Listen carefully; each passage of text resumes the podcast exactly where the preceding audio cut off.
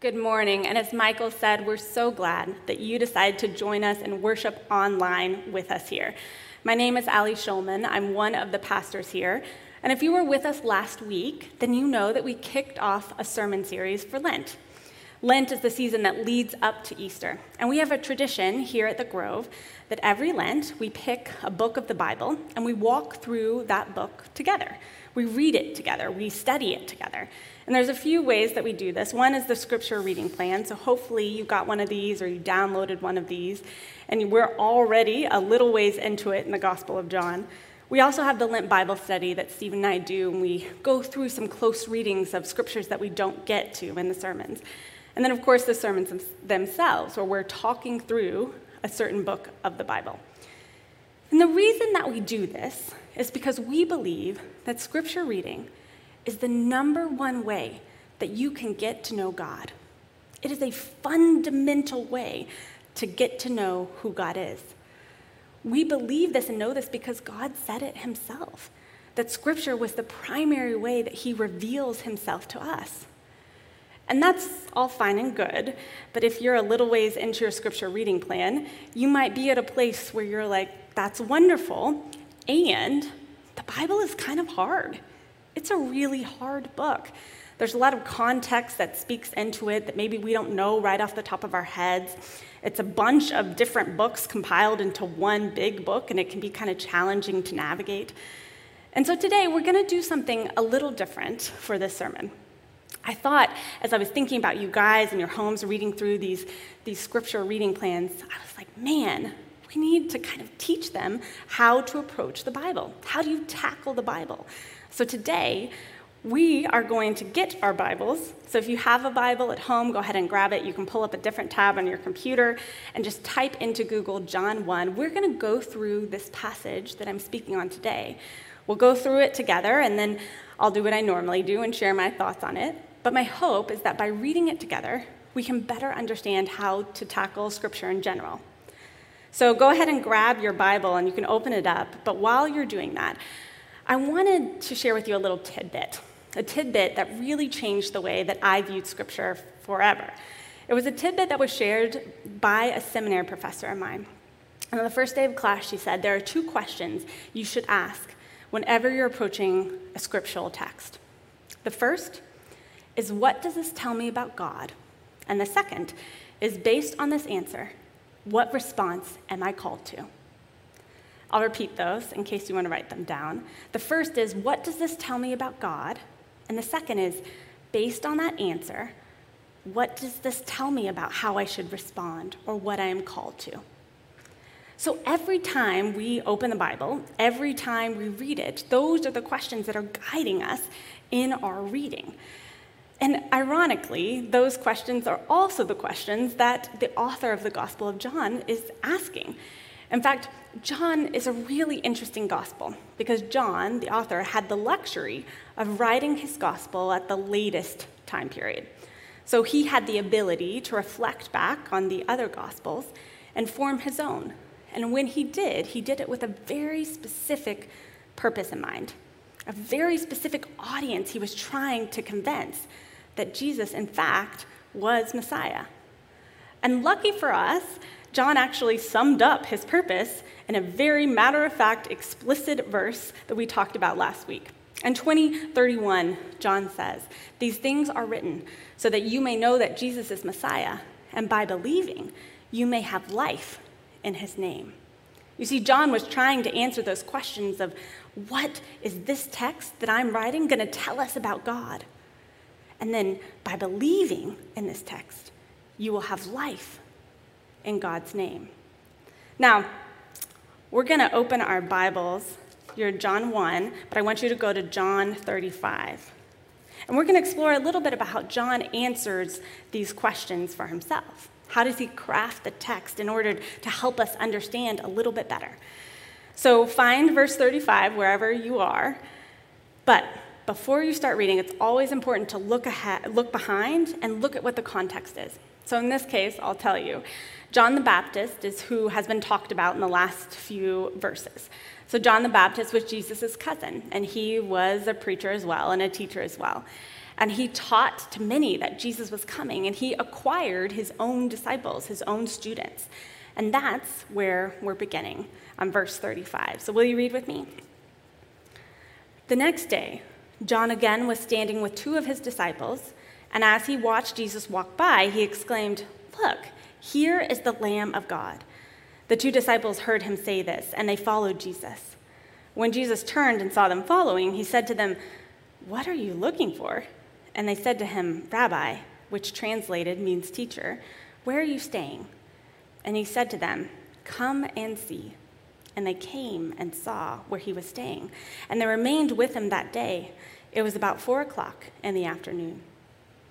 Okay, let's pause there. Whenever you're reading a narrative or a story, it's really important to pause every few verses to make sure you understand the plot of what just happened. So let's do a quick recap.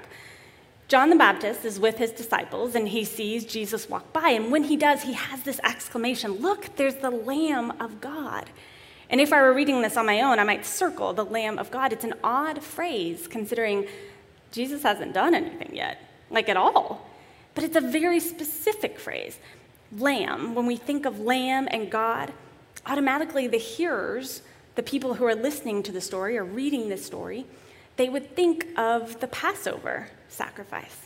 You see, if you remember that story, the Israelites were enslaved in Egypt, and God was sending plagues, and the final plague was that every first boy born would die.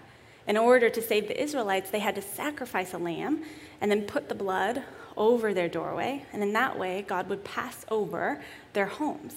You see, lambs had this image of sacrifice, of protection, of covering.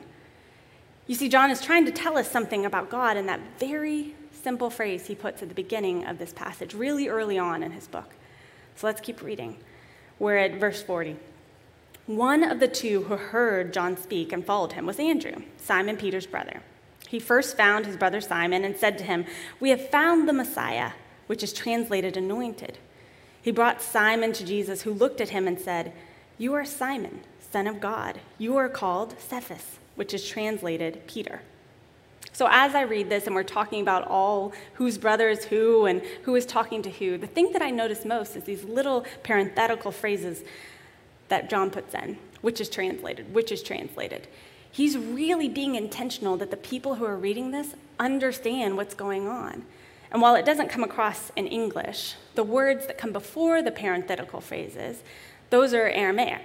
They're the language that Jesus spoke. And then he's translating them into Greek for his Greek readers. It must have been really important for John to emphasize that Jesus was from Galilee, that he was an Israelite, that he belonged to a particular community, that he, in short, was human and just one of us. So let's keep reading. We're at forty-three, and don't worry if you're there saying like, "Oh my gosh, how long is she going to go?" We're only going to go to fifty-one. So forty-three, let's start. The next day, Jesus decided to go to Galilee, and he found Philip and said to him, "Follow me." Now Philip was from Bethsaida, the city of Andrew and Peter. Philip found Nathanael and said to him, "We have found him, about whom Moses and the law and also the prophets wrote, Jesus, son of Joseph from Nazareth." Nathanael said to him, "Can anything good come out of Nazareth?" That's a phrase that's used in a different gospel in a different context. Philip said to him, "Come and see." And when Jesus saw Nathanael coming toward him, he said to him, "Here is truly an Israelite in whom there is no deceit." Nathanael asked him, "Where did you get to know me?" And Jesus answered, "I saw you under the fig tree before Philip called you." And Nathanael replied, "Rabbi, you are the Son of God. You are the King of Israel." And he said to him, Jesus answered, "Do you believe because I told you that I saw you under the fig tree? You will see greater things than these." And he said to him, "Very truly, I tell you, you will see heaven opened and the angels of God ascending and descending upon the Son of Man." And that's where we're going to close out today. So we go back and we look at these verses, and you'll obviously see a theme. It's when Jesus is starting to gather his disciples, right? And they all come in different ways, some word of mouth. Nathanael comes to Jesus and maybe just a little bit curious, and Jesus recognizes him, and Nathanael is surprised and immediately believes and follows Jesus. But there's this theme of invitation and following that John wants us to know. But let's go back to those two questions. What does this text tell me about God? And we'll get to the second question later. Let's just start with the first. What does this tell me about God? Well, luckily, John is one of the most explicit writers when it comes to the Gospels. John doesn't bat around. He's very clear who he believes God is. He's very clear who you need to believe God is. In fact, in this text, look at all those names. Do you want to count them for a second? Let's see. There's Lamb of God, Rabbi, Messiah. There's also the one whom Moses wrote about in the prophets. There's the one who's the king, Son of God, King of Israel. And then the final one that Jesus tells himself is Son of Man in my translation, and yours it might be the human one. Seven. Seven names. And you might know this already, but seven is a very important number in all of this literature in the Bible, but it's specifically among the Israelites. Seven was this number of completion. Obviously, God created the world in seven days, so it's this number of completion, of everything being fulfilled. It's this number of everything coming to realization. You see, John gave Jesus seven names so that we could know that Jesus, this rabbi from Nazareth, was everything the Israelites expected and more. Just by those names, Jesus is the Son of God. He's the Lamb of God. He is the Messiah. One person wrote, by putting all these, these names together, he said, basically, John is claiming, and wait for this, the fully human Jesus from Nazareth is the Messianic King or Rabbi of Israel and the Son of God who will die for the sins of the world. That is a really big claim, but that's what John wants us to know. He wants us to know right here at the very beginning of our book how important this figure of Jesus is. And so in his intro, which John one is in totality, he makes sure that we know it. So it's clear to us what John is trying to tell us about who God is. But then we get to this second question, right? Based on that answer, based on what John shows us about Jesus, what response are we called to? Sometimes the easiest way to figure this out is by locating yourself in the story, especially when there are narratives and stories like this. It's a little bit easier. It's really easy in this one because there's basically only two types of people. There's Jesus, who is God, and then there's the disciples. And let me tell you really quick, if you haven't figured it out, you're the disciples, you're not Jesus, all right? So in the disciples, we're trying to learn what our response should be. What are we called to? And I think there's little things you could read into how they invite people and how they follow Jesus and what they give up. But I think in general, if we zoom out a little bit, what all of the people, all five of the disciples that are recognized in this passage, what they all do is they become disciples. That's the main thing that they do in this text. They become disciples. And that's really interesting for us if we zoom in a little bit more. You won't need your Bibles. You can set it aside for now. Because the thing about disciples is that it wasn't a new concept. Often when we think about disciples, we immediately think of Jesus and think this was this very particular thing that he just happened to attract all of these followers and they became his disciples, and it was unique. But it wasn't. In first century Palestine and, and before that and before that and before that, in Judaism, it was very common to have this idea of discipleship. You would have a rabbi or a teacher, and they would gather disciples. And it wasn't just that these disciples were students. It was that they would give up their whole lives, their whole careers, what they were planning to do, their towns. They would often travel to be with the rabbi.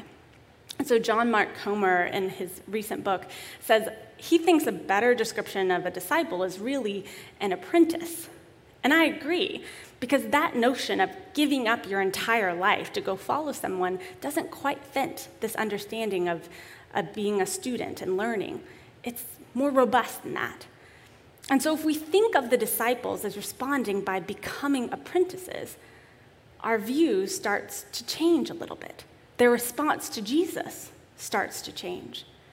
Because when you think about what an apprentice means, what do apprentices do?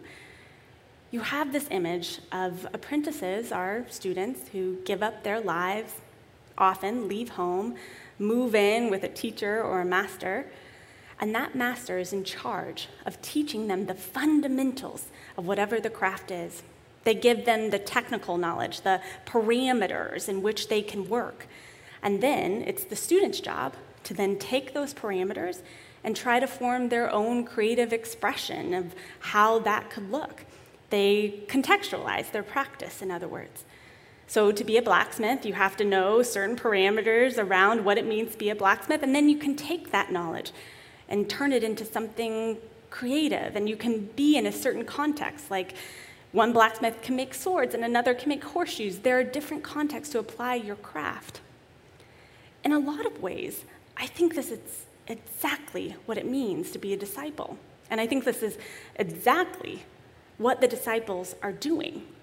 When they sit at the feet of Jesus, when they come to his home, it's a different type of craft, but a craft it is. Because what they are learning is how to live like Jesus. What they are learning is how to be like Jesus. It's not just following his decisions. It's not just looking at his values. You see, Jesus is setting these parameters for him by how he lives. He's setting this foundation for them. And they, as the craftsmen, as the students, will take that information back into their homes and start to contextualize their experience so they can live it out in a very different way. They learned from Jesus how to live like Jesus. And that is essentially what an apprentice is. And this fits so well with one particular thing that John does in his book. You see, believing is a really important concept in John, if you didn't catch on. I mean, it's in his like verse that he writes the purpose of the book, right? He says, by believing, you will have life in his name. But what's interesting about that word believing, as compared to the other Gospels, is that in John, that version of the word believing is always a verb. He never uses the term belief or have faith, which the other Gospels do, and frequently. But John is adamant. Believing, believing is living. Believing is active. It is an active commitment to a lifestyle. It is an active commitment to following. It is an active commitment to being a disciple. And for John, that isn't just this intellectual pursuit. It is something that takes hold of you. It is something that you craft. It is something that you learn from. And then you do. All of that is well and good. You're like, great. They had the ability to take Jesus' life and replicate it. They had the ability to apprentice with Jesus. But what about us? Our context is nothing like theirs. I mean, we're not a single guy in the first century Palestine, right? There's so much different about our lives, and that can be hard. But I, I think there's a way that we can get to the answer. I think there's a way that we can start to form our own craft of what it means to apprentice with Jesus. And it's a version of a question you've heard before.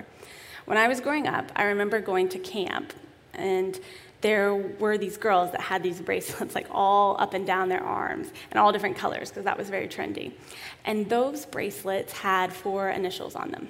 They said W W J D. And it was very cool in the nineties to have those bracelets and to ask yourself the question, what would Jesus do? And all in all, it was a great question, right? And, and that's one that we ask ourselves a lot. But I think that question can be modified a bit.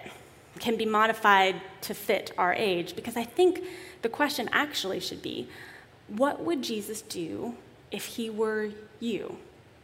What would Jesus do if he were you?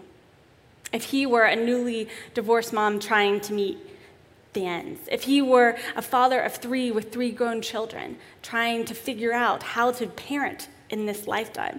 If you were facing a chronic illness, how would Jesus face those troubles too? What would Jesus do if he were you? That question is one that's essential for us to answer if we are going to be disciples of Jesus. We need to be asking ourselves that question with every decision that we make. And you might say, well, great, but I didn't get that initial foundation that Jesus gave the disciples. I didn't get to apprentice with Jesus. I didn't get to learn from him. But you do, because God tells us that he reveals himself in Scripture. And so as you read Scripture, you start to see who God is. You start to see the parameters of he's always going to choose presence over hurry. He's always going to choose generosity over scarcity. He's always going to choose love over fear. And you start to understand where you can craft your life from. Now, for us, going back into the Scripture tells us a little bit some about his parameters. When I go back and look at this text, when I ask myself who God is, it's not just the names of Jesus that ring true to me. I see a God who is primarily invitational. He is extending invitations left and right. Follow me, come and see. Follow me, come and see. Those are the invitations Jesus extends not only in this part of the book, but throughout. Jesus is an invitational God, and it is us who has to respond to that invitation. And sometimes, like in the Scripture, we can take it as a singular invitation, a, a static one, like a one-time thing. Jesus extends the invitation, come and follow me, and sometime in your twenties you made the decision to follow him, and now you're following him. But I think that's a misunderstanding of how much Jesus asked that question, and sometimes to the same people. I think what God is trying to tell us in this passage is that it's not a single invitation. To be apprentice to Jesus means that you receive that invitation every time you make a decision. Every juncture of your life, there is an invitation waiting for you. An invitation that says, follow me when you do your taxes. Follow me when you buy that new house. Follow me when you decide where to put your kids in school. Follow me when you pass someone who's asking for money on the side of the street. Follow me when you're in the middle of a heated argument. Follow me at every juncture of your life. And you will have life in my name. You will have the life that you long for. You will have the life that you want. You will have the life that gives you more time and more space and more love and more peace and more joy. Because that is what being an apprentice of Jesus gets you in this life, not just in the life to come. And now this is hard. Right? It's hard, and you'll mess up. You'll get invitations to follow me, and you'll say, no, thank you. That feels too hard. And you'll do it multiple times, over and over again. But the disciples messed up a lot. One of them betrayed him to his death. A couple of them denied him. We don't know what happened to the others, but maybe not so great. They made mistakes. They rejected those invitations. But the good news is that you don't have to be perfect all the time. You don't have to accept those invitations over and over and over again. Even if you wander super far outside the parameters that Jesus sets, there's another invitation waiting for you to come back. Always. Because Jesus, in John one, in this particular passage, is invitational. And he will invite you again and again and again, no matter how far you wander. Let us pray. Dear Jesus, thank you for revealing yourself to us in Scripture. Thank you for letting us have this text, for letting us think about you and know about you, even though we weren't alive when you were there. Lord, we want to accept your invitations. We want to accept them as they come. But we know we mess up sometimes. We say no. Thank you for letting us back in. Thank you for extending that invitation again. We're so thankful for you. And help us craft our lives. Help us be apprentices of yours, that we may grow in the faith and that we may have life. In your name. Amen.